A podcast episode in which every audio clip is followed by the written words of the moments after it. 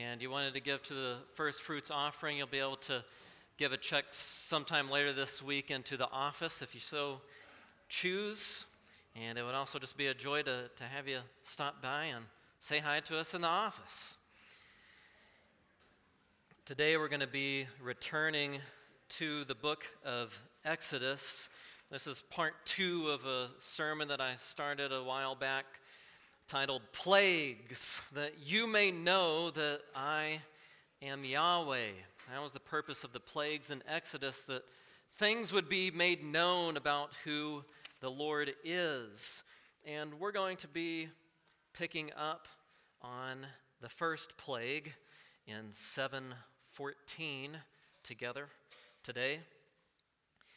And as we approach this particular text, the main point that is drawn out here and given to us by God through Moses is made in all the phrases that are repeated throughout.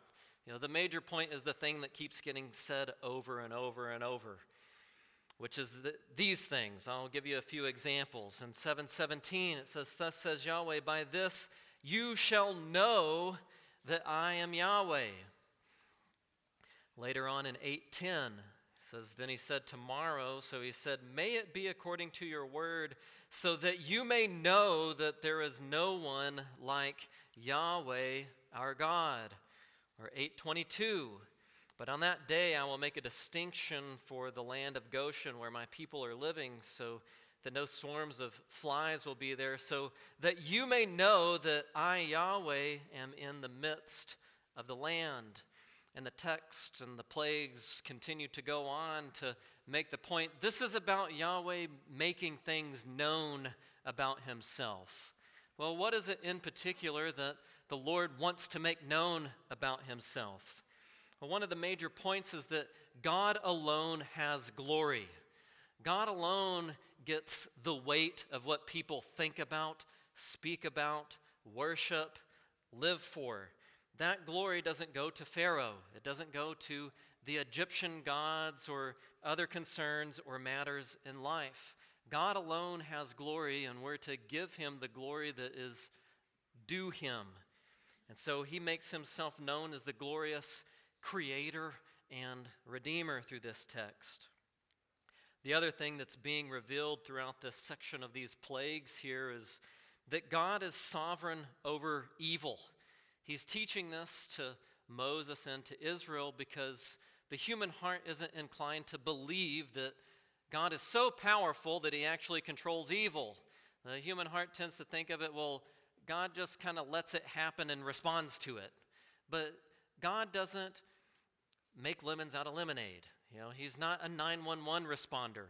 He actually ordained the evil that is happening. When you go back into Genesis 15, God told Abraham that the descendants that would come from him would be in this slavery in Egypt for four centuries. This was God's plan.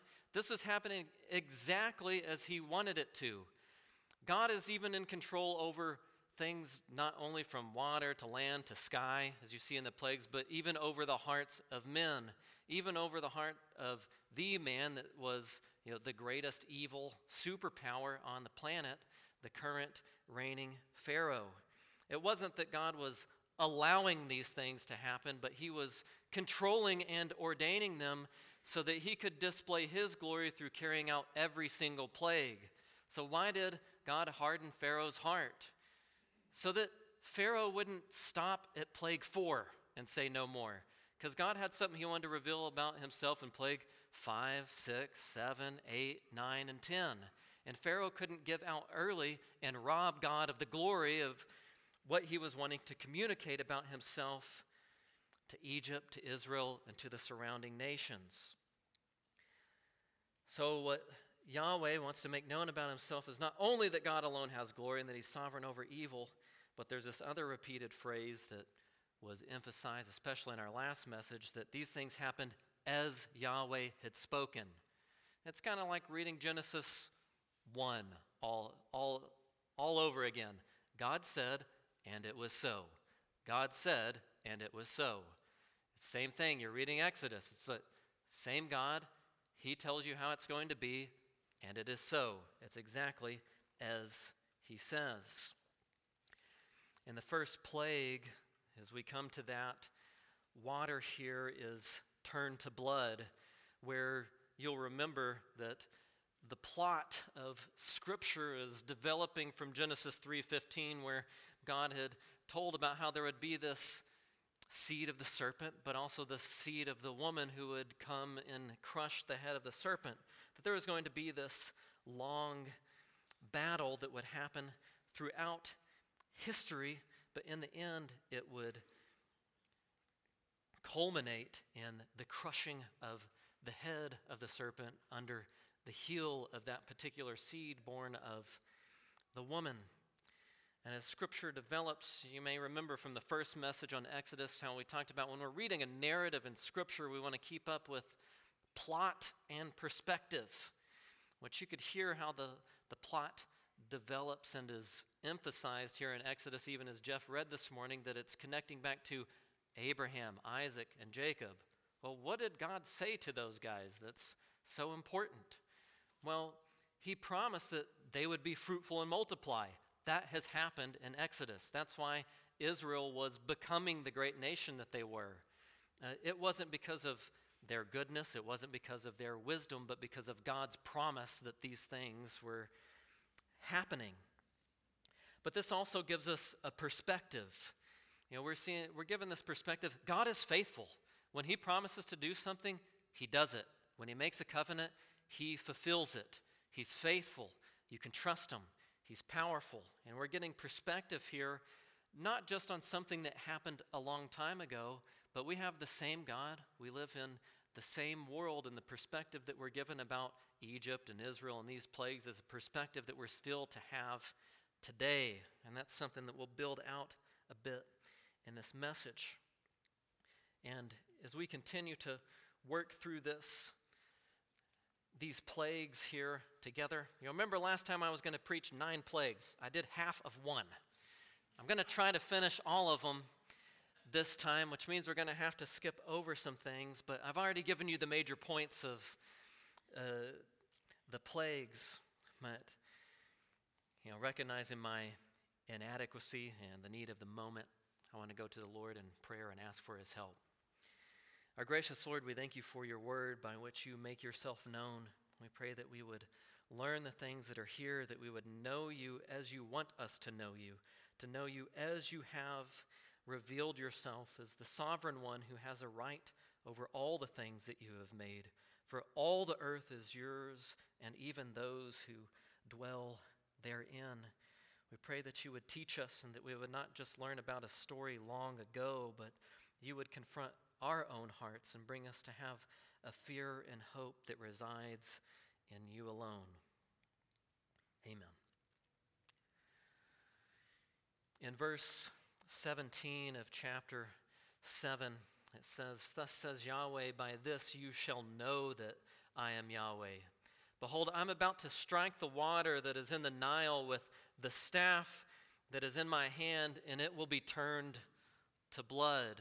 We see here Moses going on the offense as he comes to approach Pharaoh at the place where Pharaoh would come to worship the God of the Nile the place where Moses would have been drowned. But now he's standing there alive because God had drawn him out and had delivered him. And now he's communicating the retribution of God on those who would seek to end God's seed of the woman plan by drowning the future generation to come. But God's plan is moving forward unthwarted, and God is carrying out his retribution at Planned Parenthood of the Egyptian Nile. This sort of concept isn't of retribution isn't unique to the Old Testament. I want you to see that not only here in the First Testament, but also in the New Testament in Second Thessalonians. If you want to turn to Second Thessalonians with me and look in chapter 1, verses 5 through 8. Second Thessalonians, starting in verse 5, says, This is a plain indication of God's righteous judgment, so that you will be considered worthy of the kingdom of God, for which indeed you are suffering.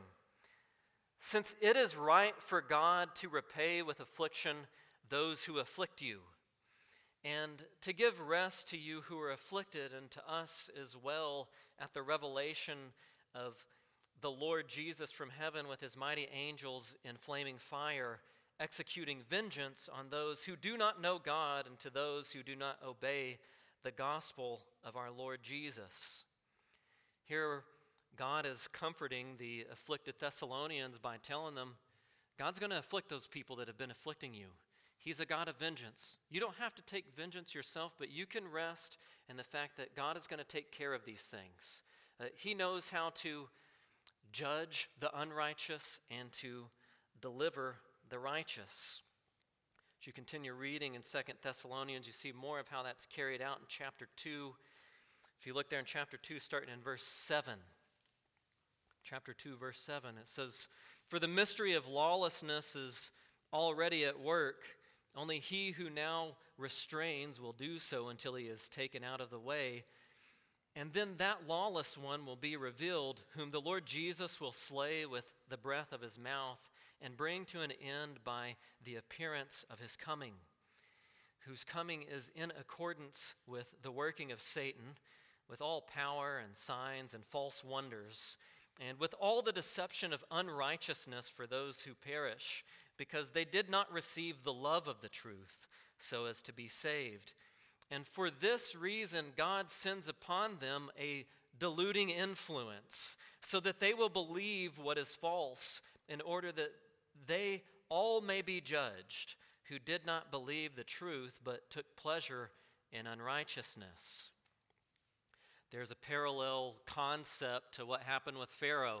You know, with God hardening his heart, you know, God is sending the deluding influence so that he would continue in what is false, so that God could glorify himself by judging him. God hasn't changed. And you see that here even in Second Thessalonians. Who's the one who sends the deluding influence on those who do not obey the gospel? God does it so that they'll believe what is false.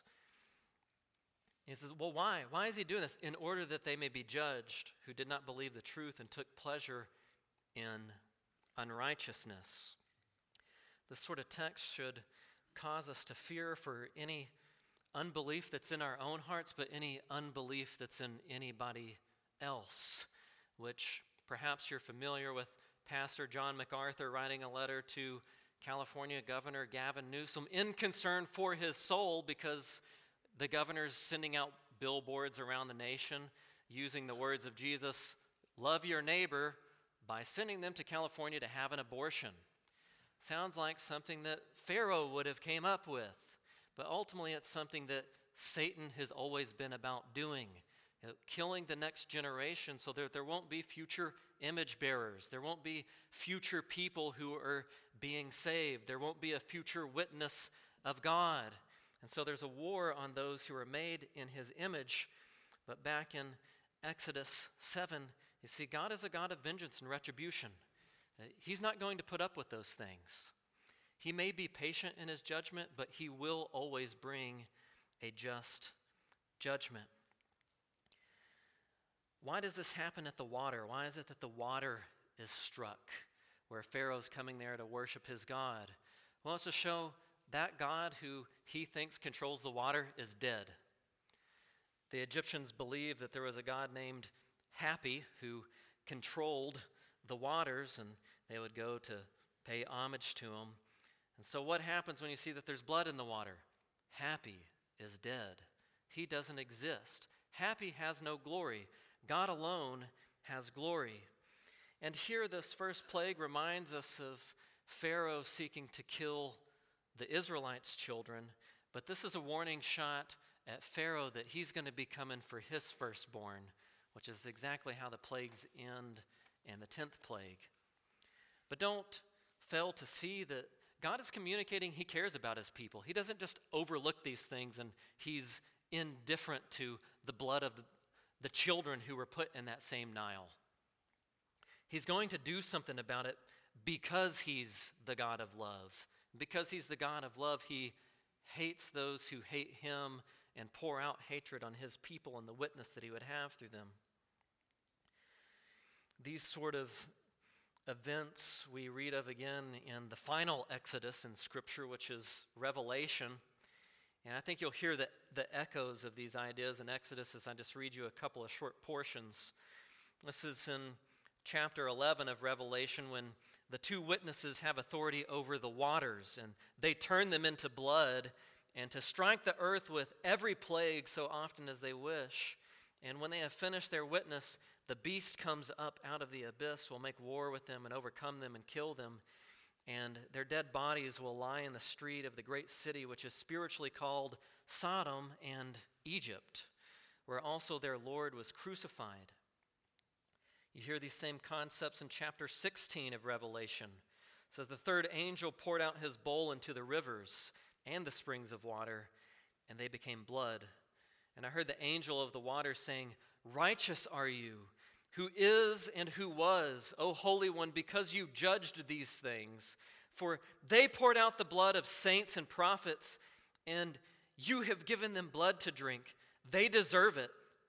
And I heard the altar saying, Yes, O Lord God, the Almighty, true and righteous are your judgments. And the fourth angel poured out his bowl upon the sun, and it was given to it to scorch men with fire. And men were scorched with fierce heat, and they blasphemed the name of God who has the authority over these plagues, and they did not repent so as to give him glory. Pharaoh, as you recall, also didn't want to give God glory. In chapter 5 of Exodus, he says, I don't know Yahweh. But now God comes back through Moses and he says, By this you shall know that I am Yahweh. And these waters are turned to blood, which some people say, man, maybe it's just some red algae or something that showed up in the river during this particular time. Well, it says at the same time that this was not just the Nile, it wasn't just the river, it was in the reservoirs, their vessels of wood, their vessels of stone. This is everything from the river to your water bottle. You know, this isn't blooming red algae. This is what it says it is it's blood. It's God saying, I control every single drop of water everywhere. And you hear these echoes of creation throughout the plagues.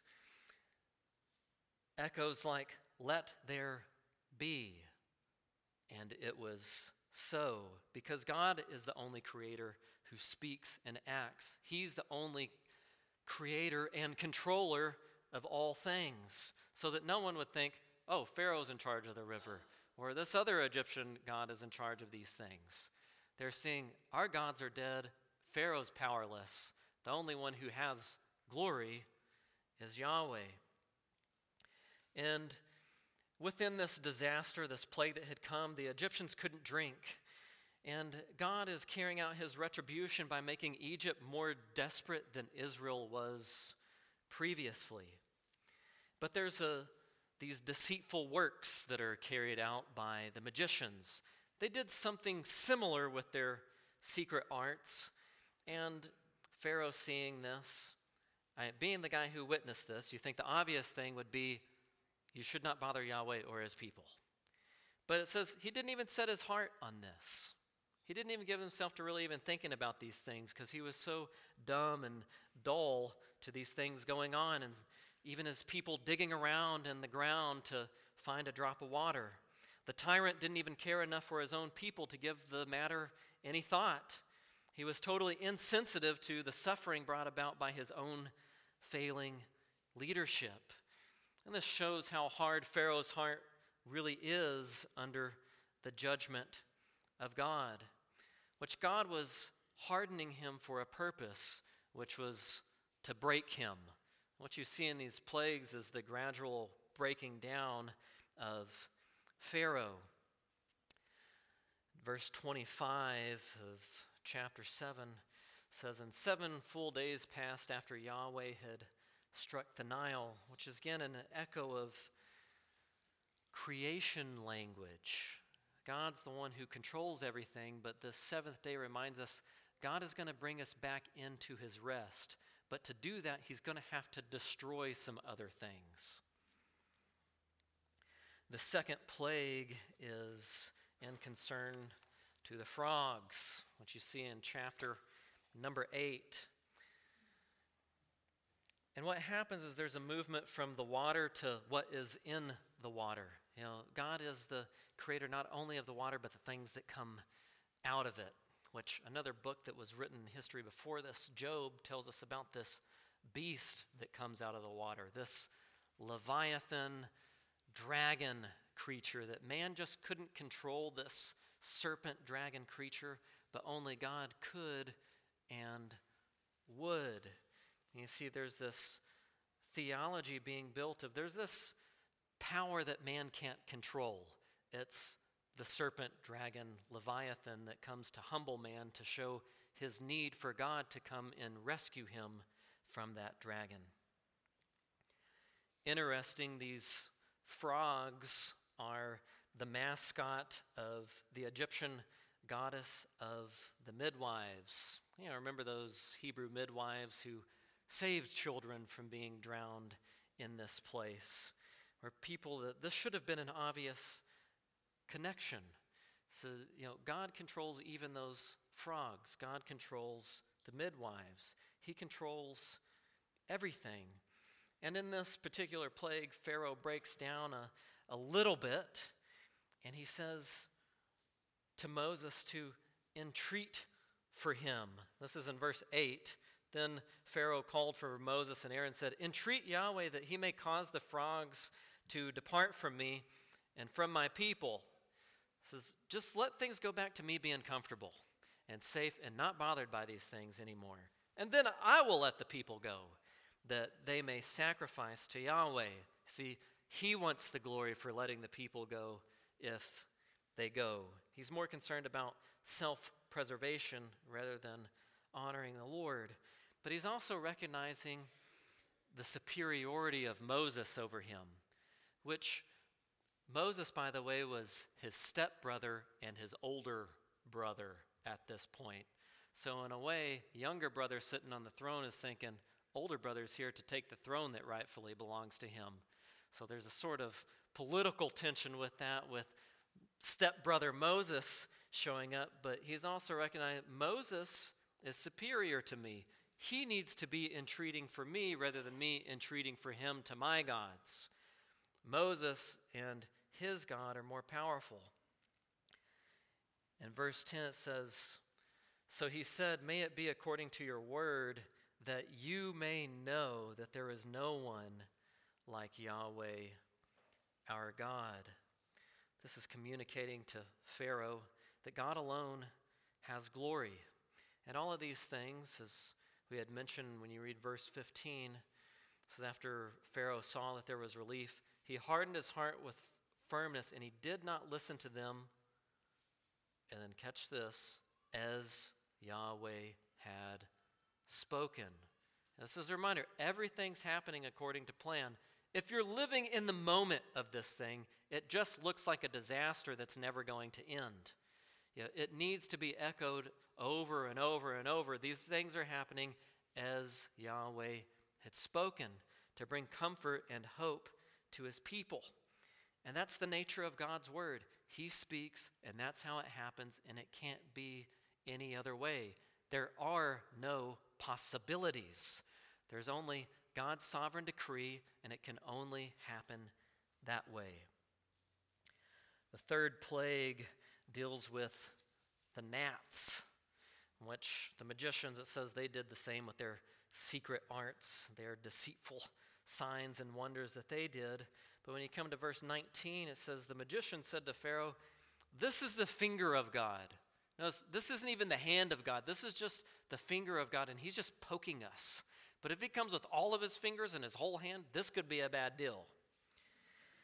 But Pharaoh's heart was hardened with strength, and he did not listen to them as Yahweh had spoken. And you'll recall that the dust, or the, the gnats came out of the dust. Which you remember, what else in the Bible came out of dust? man, you know, this, this is a warning to man, I'm coming after you.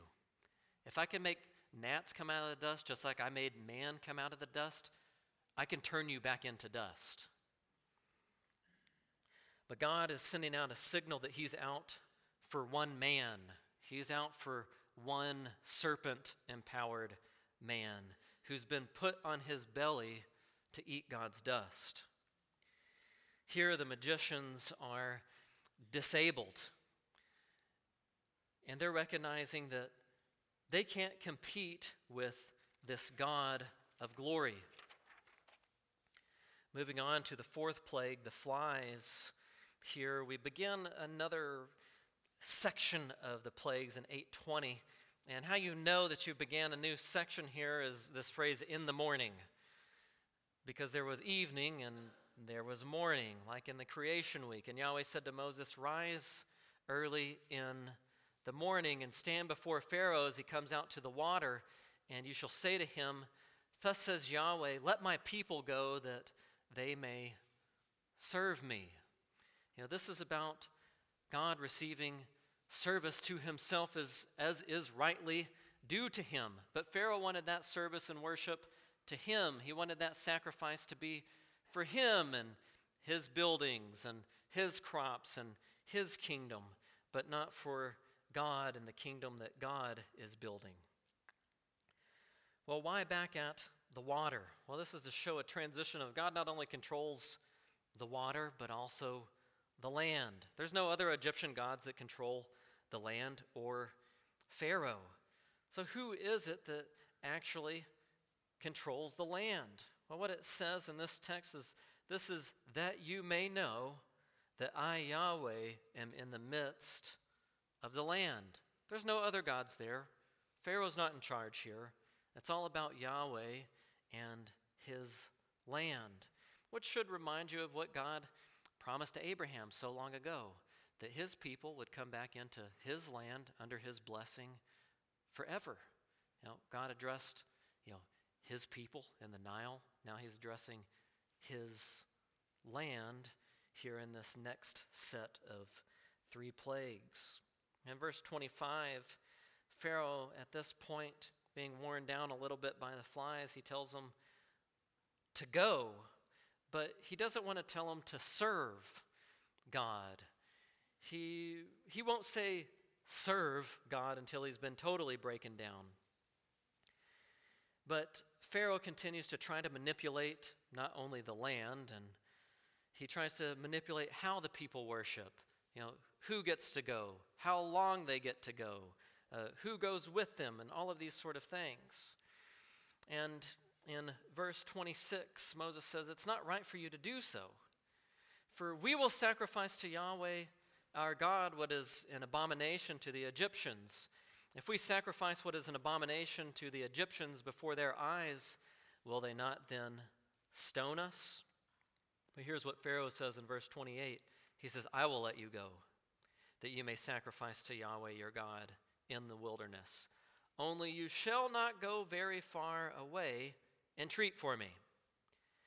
So again, Pharaoh wants the glory. He wants to say, when it happens, I want you to know it's because I let you go. But he also says, but I also want you to know that I tell you how to worship. You can only go this far.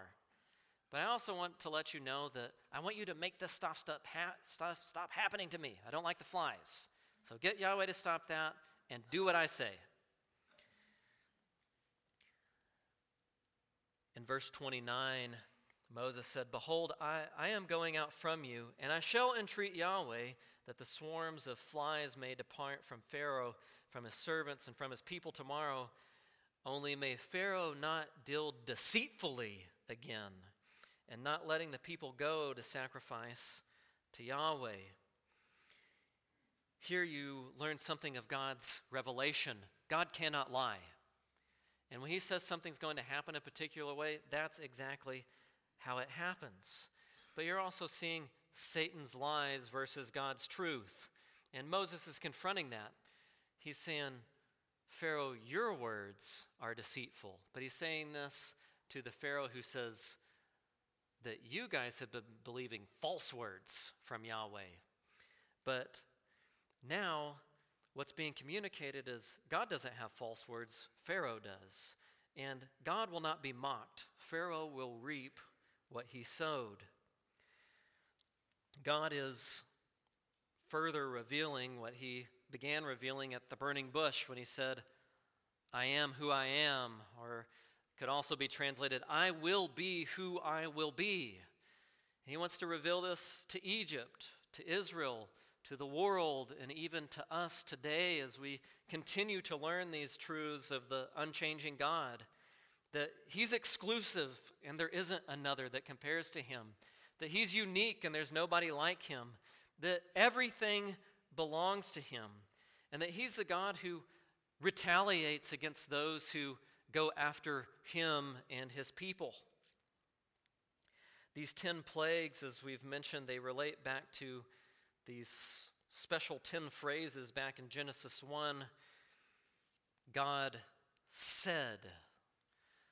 That's about God's word. And it's not by happenstance that if you were to go through Genesis 1 and put a box around every time it says God said that there's 10 of them. And then there's 10 plagues. And then there's 10 commandments that are tied in all of these things together to show that God is the creator and controller of all of history. He controls the water, the land, sky, everything. The fifth plague moves to the Egyptian livestock. And again, there is What's unique in this plague is in, found in verse 4 where it says, Yahweh will make a distinction. This is a God who made a distinction between light and darkness and things like this in creation. Now he's making a distinction between the livestock of Israel and the livestock of Egypt, so that nothing will die of all that belongs to the sons of Israel. And you see that this is a much bigger problem than just having flies around. Uh, now your food source is gone. Uh, what are you going to eat? Uh, you've gone from you know code yellow to, to code orange at this point. You know, this is really bad. This is very concerning. And this teaches something about how God's wrath comes down on a nation. It increases gradually. It moves from small things that are irritable to true calamities over time. It moves from economic catastrophes to what later is going to be a military disaster at the Red Sea. But as we said, that God is moving in on zeroing in on judging men and delivering men.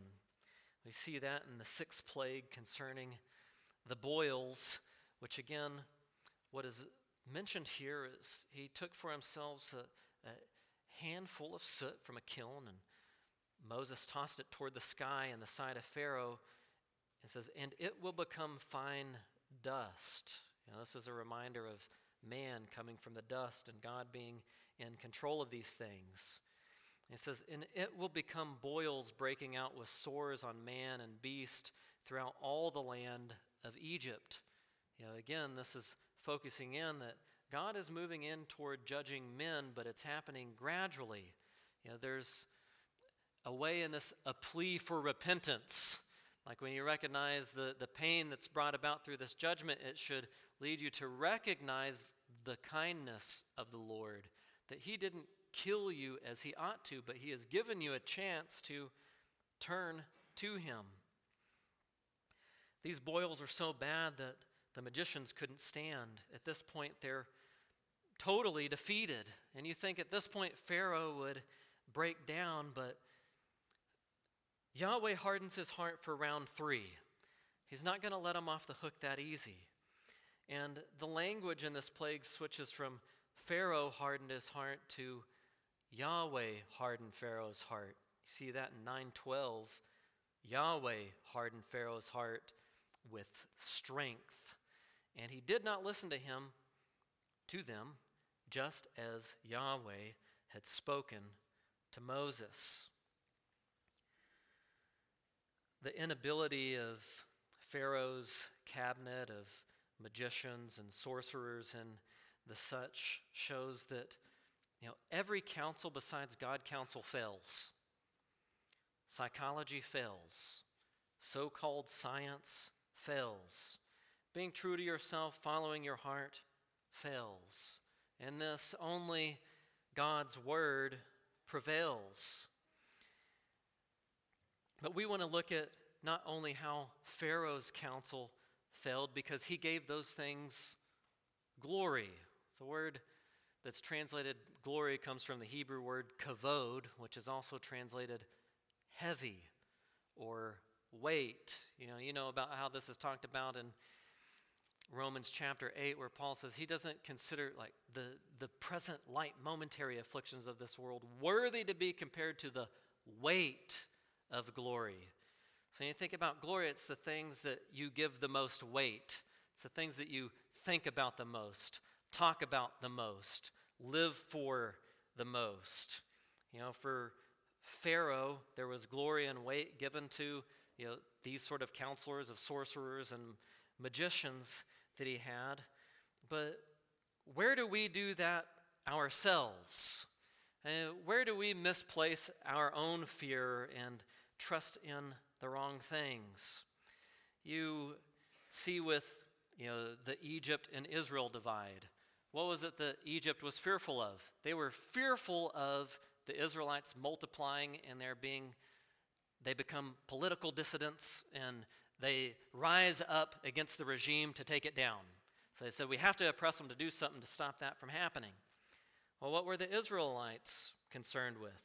Well, they were concerned with the oppression of Egypt and wondering how they could ever be set free from such a thing. But you see, they were only seeing things on a horizontal level on both sides. You know, they were both practically atheist. You know, nobody's thinking about God and His promises and His covenants and His control over all things. This makes me think of a time, it was about 10 years ago. I was driving to work and listening to Christian radio, and on this particular program, the, the political Christian conservative talk host was talking about the coming Muslim invasion of America. They're in the government, they're in the education system, and we have to do something about it. So we've brought an apologist on, on our show to teach us what we need to do with these Muslims that are here to kill us and take away our American liberties. Christian apologist man, what should we do? Christian apologist man said, We shouldn't be afraid of them. Uh, but we should recognize that they're, they're coming to us so that we can make our God known to them. You know, our concern isn't how do we escape, but how do we endure faithfully? The goal isn't escape suffering if it's to come, but to endure in faithfulness and to not turn the mission field into the enemy. It's like, if they come here, that's great. We didn't have to go to them. They're coming here so that we can be a witness of Christ to them. But you can see how the fear of such an event distracts Christians from being on mission because now you're not seeing the mission field as the mission field. They're the enemy to escape and to get away from and to be timid and scared about all of the things that they're doing. We see that in you know, all sorts of other things Democrats versus Republicans, liberals versus conservatives, the left versus the right, or perhaps one of you know, the greater issue of the moment is people that are concerned about Marxist or infiltrating the, the government and the education system and the answer is we need to get conservatives in the government and in the education system. But what's missing in, in all of that is well, where's God at in all of that? Where's the witness of who He is and looking to Him for salvation rather than thinking, well, maybe we can bring it through us controlling these things somehow? Or maybe we can find some sort of political party that has enough power that'll just preserve my comfort of life and things can be the way that I want them to be. What do all of these examples have in common?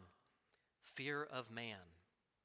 The Egyptians fear of man, but it was Israelite men. Israelites feared Egyptian men. With the Muslim American thing, it was, you know, they were fearing each other. Marxists and conservatives, they're fearing each other.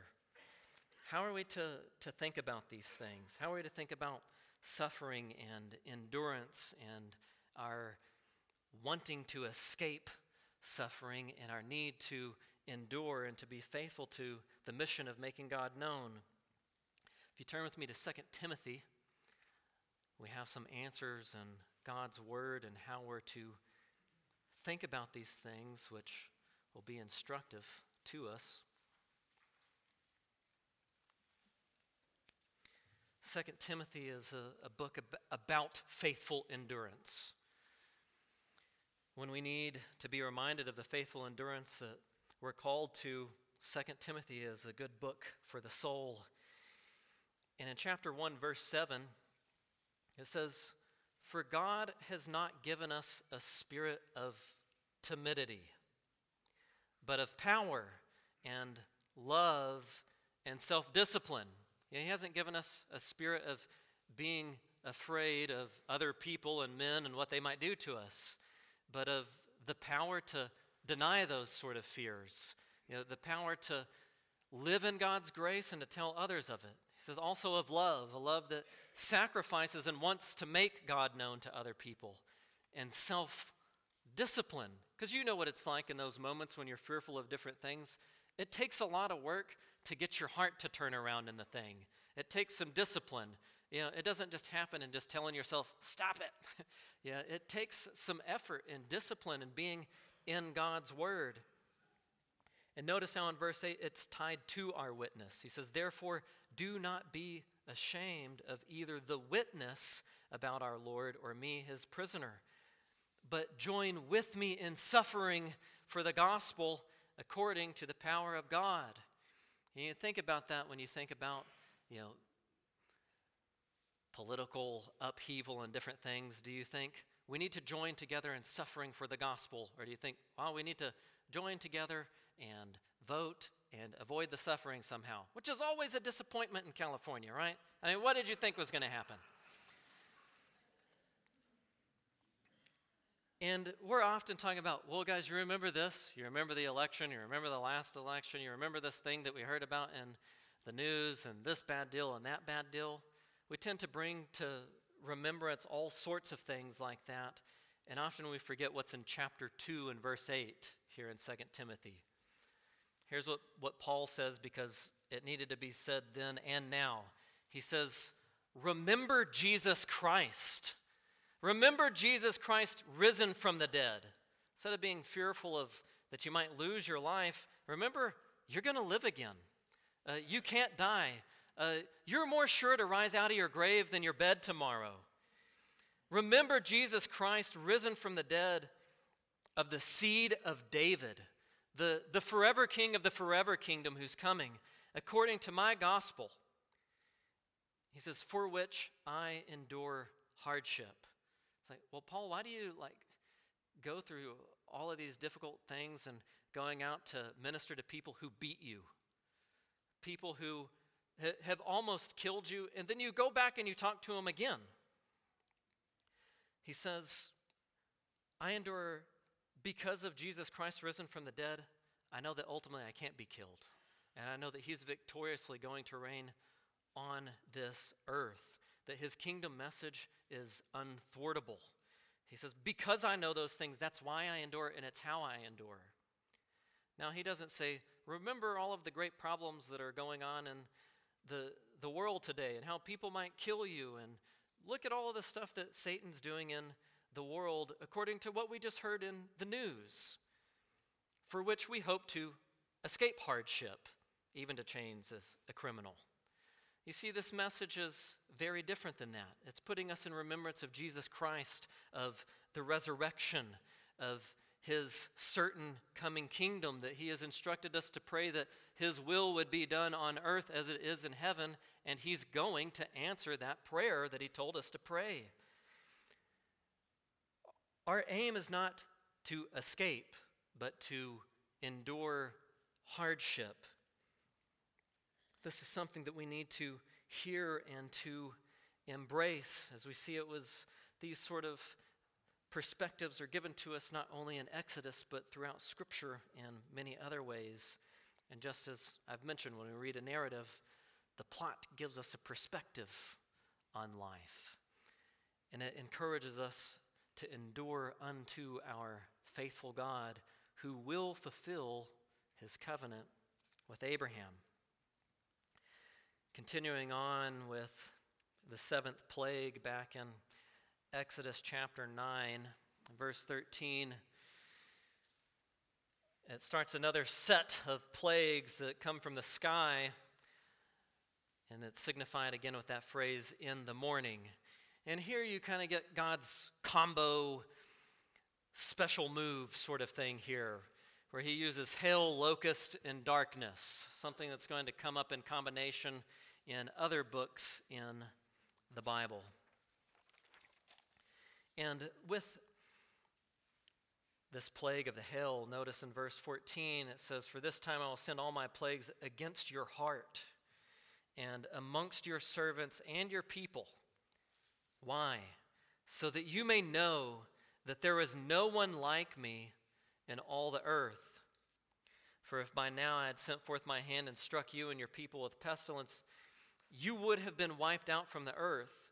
But indeed, for this reason I have caused you to stand, in order to show you my power and in order to recount my name through all the earth. Now, why did God do this? For the glory of his name. But listen how he goes on an attack on Pharaoh's glory. He says, Still you exalt yourself against my people by not letting them go. Behold, about this time tomorrow, I will rain down very heavy hail. That word heavy is that word kavod I told you about that's translated glory. He says, I'm going to destroy the glory that you think that you have with glorious hail that shows you that I'm the only one who has glory, and I'm going to totally crush yours. Such as has not been seen in Egypt from the day it was founded until now. And here's how Pharaoh's servants respond in verse 20. It says, The one among the servants of Pharaoh who feared the word of Yahweh made his servants and his livestock flee into the houses. But he who did not consider in his heart the word of Yahweh left his servants and his livestock in the field. So you even see a division here in Egypt. Some are saying, Man, I don't know what Pharaoh's up to. He's not getting it. Kids, get inside, bring your stuff in, or it's gone. But there's some other people who say, you know, who, who cares? You know, we're not going to listen to what, to what Yahweh says. Our stuff's probably going to be fine. But now Yahweh said to Moses to stretch out his hand toward the sky, that there would be hail in all of the land of Egypt, on man and on beast, and on every plant of the field throughout the land of Egypt. So you see here that the judgment's increasing. Men are dying, animals are dying, Every plant in the field is dying. Now you think this was not a world with grocery stores. This was not a world where you could drive to the next town. Uh, Egypt was the supply chain. I mean, they're by the river. They're the ones who had all the food. Everybody else depended on them. So, this is something where it's not only affecting Egypt, but it's getting the attention of the entire world. Because they're saying, you know, the leeks, the onions, garlic, the peanut butter. It's not coming over here anymore. And all we have is sand. There's just sand everywhere. But now Egypt looks like our place. It's just sand, but with dead animals and people and plants. You know, what are we going to do? In this way, as God is judging Egypt, he's also warning the other nations. He says, What I'm doing to them, I'll do to you too. If you reject me, I want you to know that I'm coming for you. It's not going to stop here. God is putting himself on the map throughout the world. And theology is being actualized in this moment as he's warning the rest of the world of his coming judgment. But you notice how Pharaoh responded to, responded to this in 921. It, it talks about these people who did not, it said, He who did not consider in his heart the word of Yahweh. And that word heart is important because God is the God of the heart. That's what he's interested in. He's not interested in just doing what, what he wants on the outside.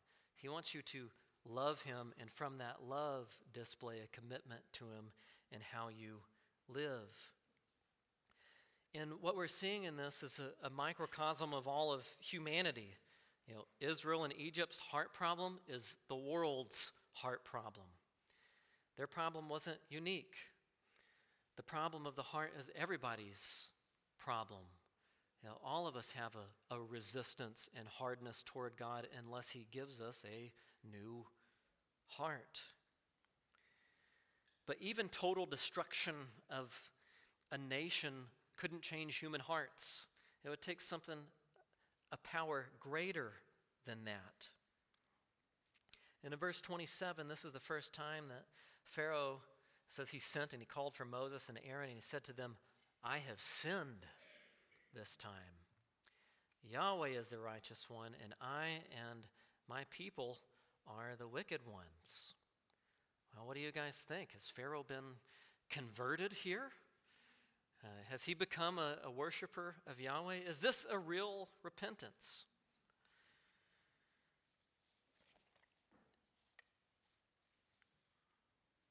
The idea of sin here that he's recognizing is he's violated a standard. He says, and God's that standard. He's the righteous one. Pharaoh is learning that he's sinning But righteousness is more than just doing things right or doing things right so that you don't have these bad consequences. But it's attaining to the standard of the righteousness of God.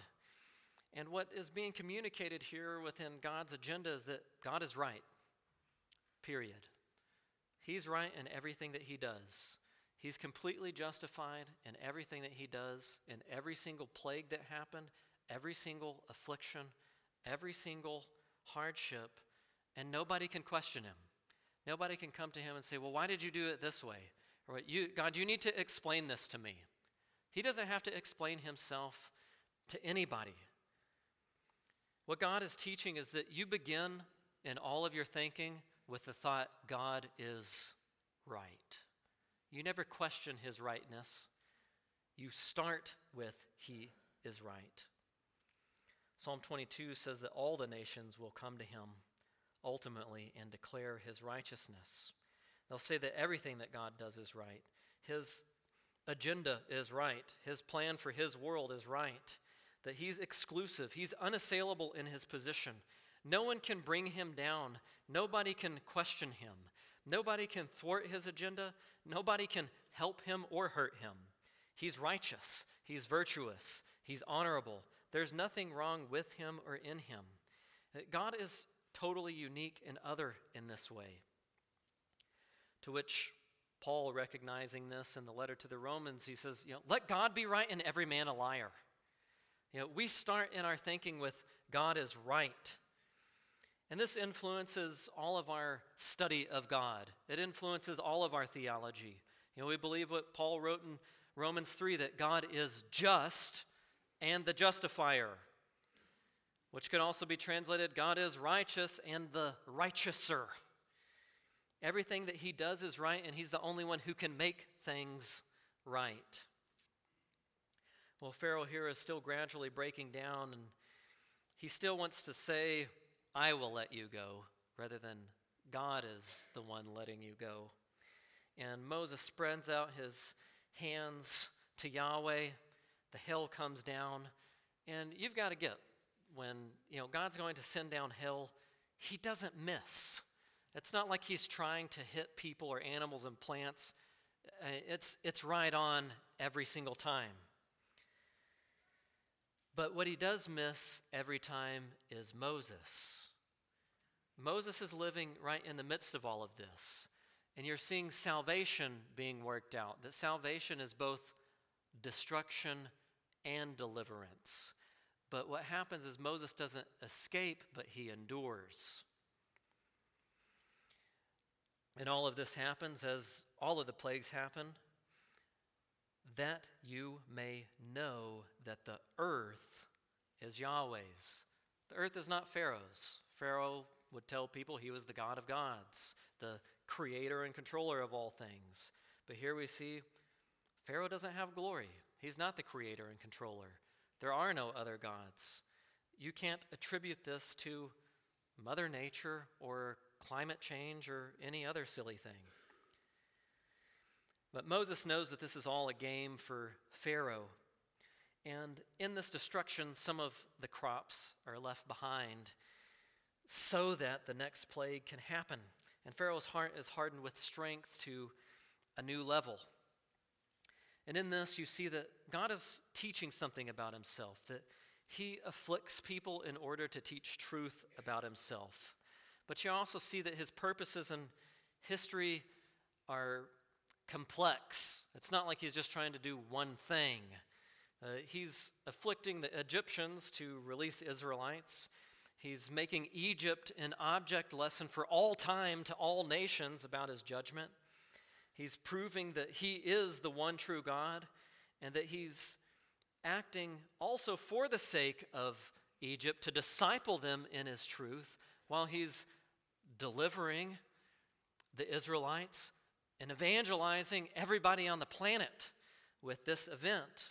And God's purposes in history are manifold and complex. God afflicted both Egypt, the Israelites. The concern for many was just to minimize their suffering.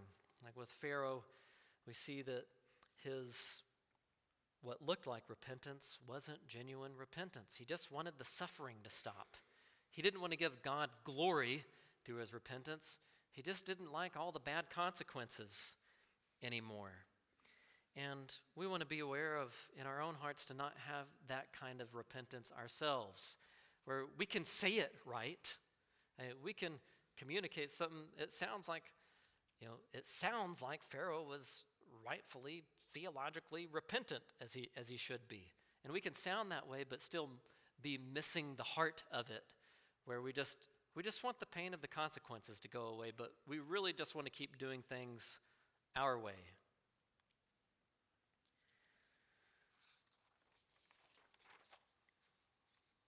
Let's move to the eighth plague about the locust.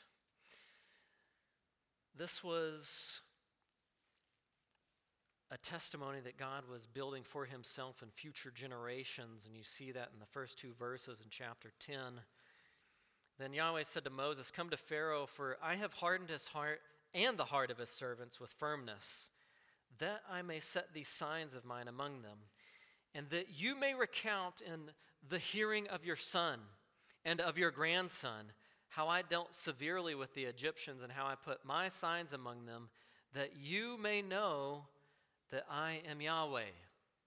See, see, this was to have a testimony of his name for future generations, not only for this moment, but to have a testimony like he did from Abraham to Isaac to Jacob to Moses to the sons of Israel to Gentiles in the church today, that that testimony would continue even to us as we hear it today. This would pass from their son to their grandson. You think this, this Exodus event was in the first covenant, kind of like the cross and resurrection event of the new covenant. You know, this was the thing that they would look back on and say, that's what salvation is like. That's what our God is like. That's how he saves people. It was the thing that they would celebrate in the Passover. Well, here the locust cover the entire land, 100% of it, bringing about 100% destruction. Any plant, residue, anything that was left behind is totally gone. Even people's houses and cupboards and doomsday food prepper storage, all gone. And Pharaoh's servants at this point you know, they, they're asking, how long? I mean, how do you say that to Pharaoh? How do you come up to this, this man who could, you know, have you executed at the snap of his fingers? I mean, how do you come to the point where you're just willing to say, how long are you going to do this, Pharaoh? Knowing that that could be your neck right in that moment. But these people are, we're dead anyways. We're dead anyways. I, you know, let's just go ahead and say it to him. Let's just go ask him, you know, how long is he going to keep doing this? Pharaoh, as you can see, he wasn't interested in Israelites being converted to Yahweh worship. You know, he, he wanted to convert Israelites to his, his way of worship and his control.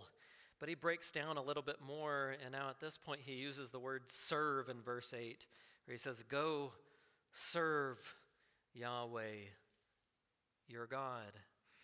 But he still wants control in who the people are that's going, which shows he's not totally broken down yet. But God continues to display his power, his wrath, his plan for deliverance. And in verses 16 to 17, you see him break down a little bit more in chapter 10 with these words. It says, Then Pharaoh hurriedly called for Moses and Aaron. Now, there's some irony there in where, you know, Moses and Aaron aren't just coming to them, he's calling for them.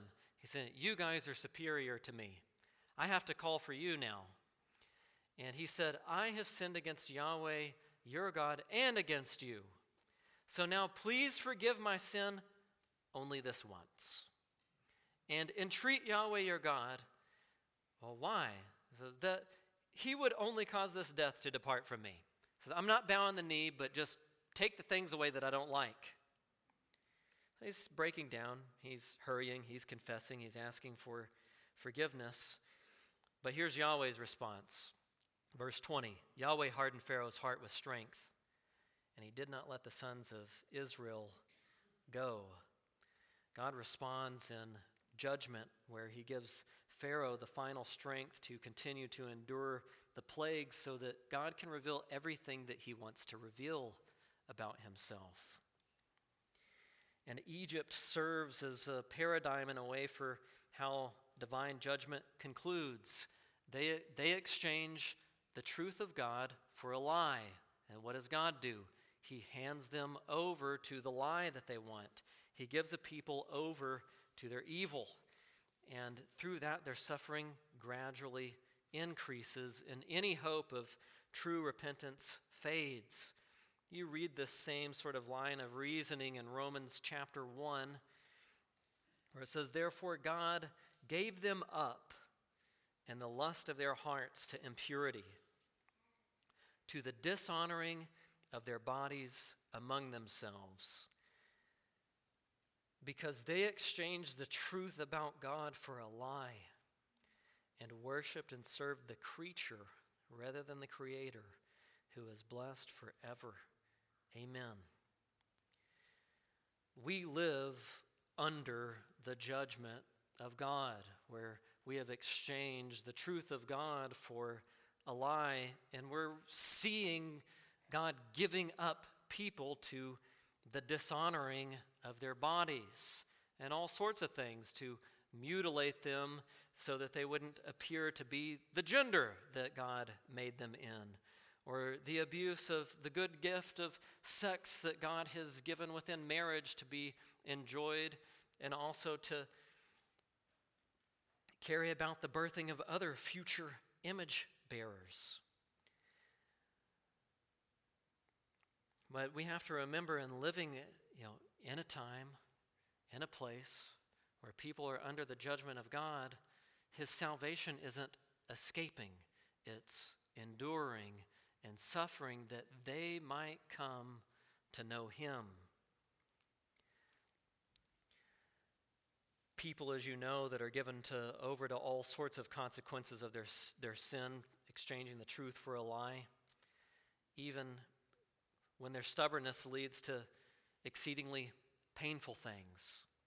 You know, we see this not only in the things that I've just mentioned, but in divorce, in abortion, and all sorts of sexual perversion that not only hurts that person, but everybody in a way.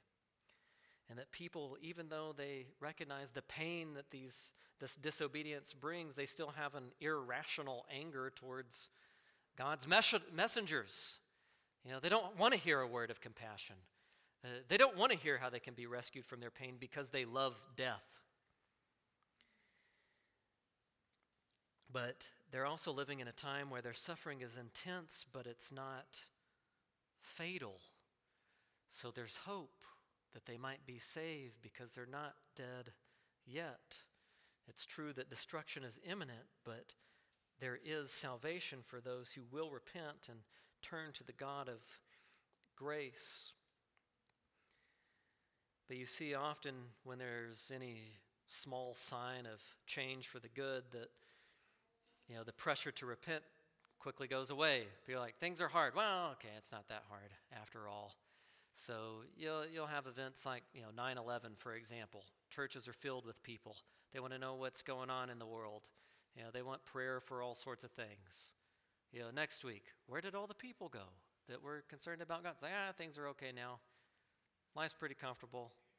I can still go out and eat all the places I want to eat at, do all the things I like to do. Go to church? Nah, let's just take the boat out.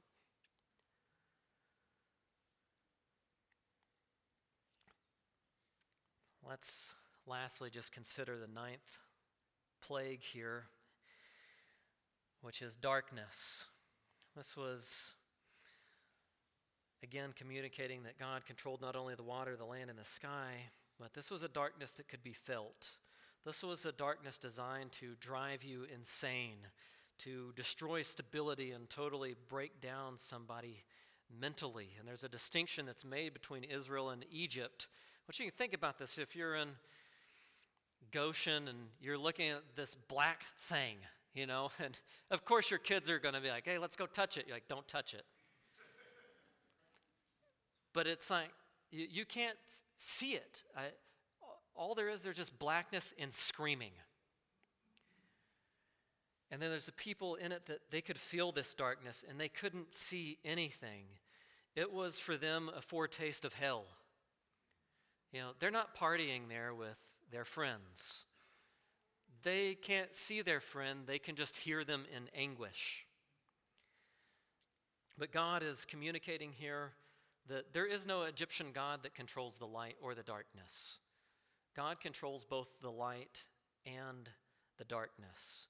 And he's communicating to all of Egypt and the Israelites looking on that your God of light doesn't exist. He's also dead. And this particular God was known as Ra, which was known to be incarnate in Pharaoh, that the God of light became a man who had come to be the ruler and savior of his people in Pharaoh, is what was taught within the Egyptian religion. But they were seeing, you know, the incarnate God of light, Pharaoh, as they thought of him, really isn't the God of light, is he? He's in the darkness with us. So, verse 24, finally, Pharaoh says, Go. And he uses the word serve. He tells them to take their flocks and herds and even their little ones. But with the flocks and herds, he actually detains them. He's breaking down, but he wants to hold back on the flocks and herds. Uh, Pharaoh's heart is hardened to endure to the end, and he says to Moses, Get away from me, and beware, do not see my face again, or you shall die. And in verse 29, Moses said, As you have spoken, I shall never see your face again. You see here that Pharaoh is no match for Yahweh. God alone has glory. Nothing else has glory. No human ruler, no political system, no difficult circumstances, no suffering has this glory. God alone has this kind of glory, and God alone gets these thoughts in our minds, that we put more weight to what His Word says and what He says about how things are and how things are going to be, rather than how we're perceiving things in life. God gets the glory in the weight and everything. Yahweh alone has control over creation and history through his covenants. All of the covenants that God makes with man throughout Scripture are basically the framework for all of history. You want to know the covenants in the Bible because it'll help you to understand how everything works in the world. It'll under, help you to understand where history has gone and where it's going.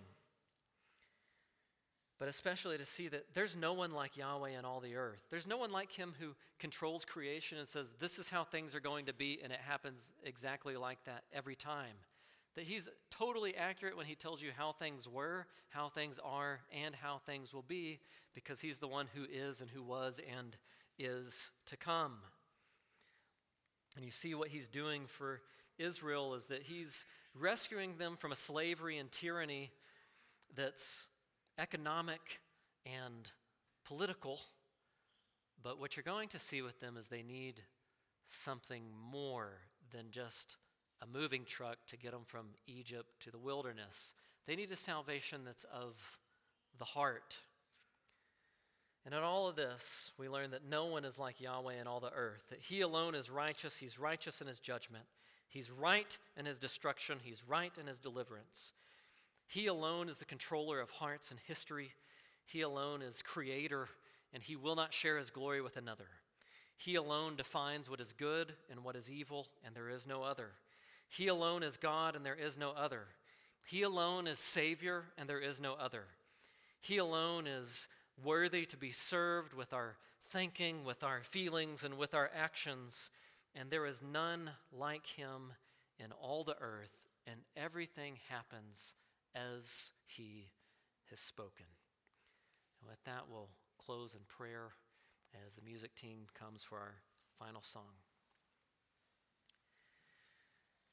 Our gracious Lord, we thank you for the encouragement that our hearts receive and hearing about how you alone have glory. And we pray that you would convict us and help us to see and live that truth where we would not be distracted with other things which we deem fearful, but we would fear in you alone.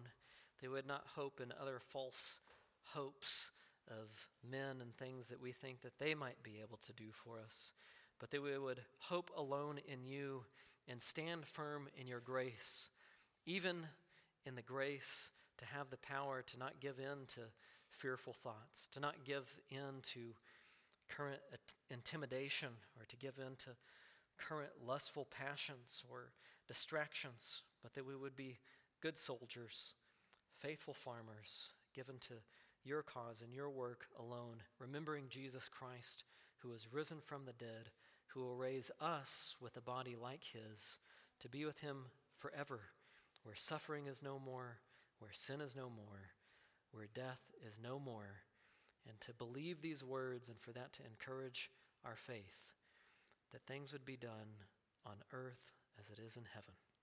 Amen. Concerning this salvation, the prophets who prophesied of the grace that would come to you made careful searches and inquiries, inquiring to know what time or what kind of time the Spirit of Christ within them was indicating as he was predicting the sufferings of Christ and the glories to follow. It was revealed to them that they were not serving themselves, but you, and these things which now have been declared to you through those who proclaimed the gospel to you by the Holy Spirit sent from heaven, things into which angels long to look. Therefore, having girded your minds for action, being sober in spirit, fix your hope completely on the grace to be brought to you at the revelation of Jesus Christ. As obedient children, not being conformed to the former lusts which were yours in your ignorance, but like the Holy One who called you, be holy yourselves in all your conduct, because it is written, You shall be holy, for I am holy. So we think about this salvation and the greatness of it that Christ saves sinners like us we have taken our first fruits offering because we want others to hear of this good news, even Egyptians, which you know that we support that cause of the gospel being made known in Egypt.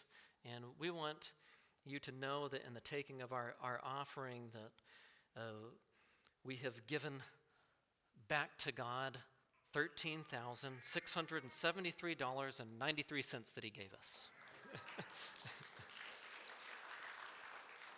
so we're thankful for the Lord's grace that He's given us those things to share with others so that we might make His name known to Egypt, to Romania, to Alaska, to Italy, to India, to Placer County, and the ends of the earth. So let's go and continue in that work. You're dismissed.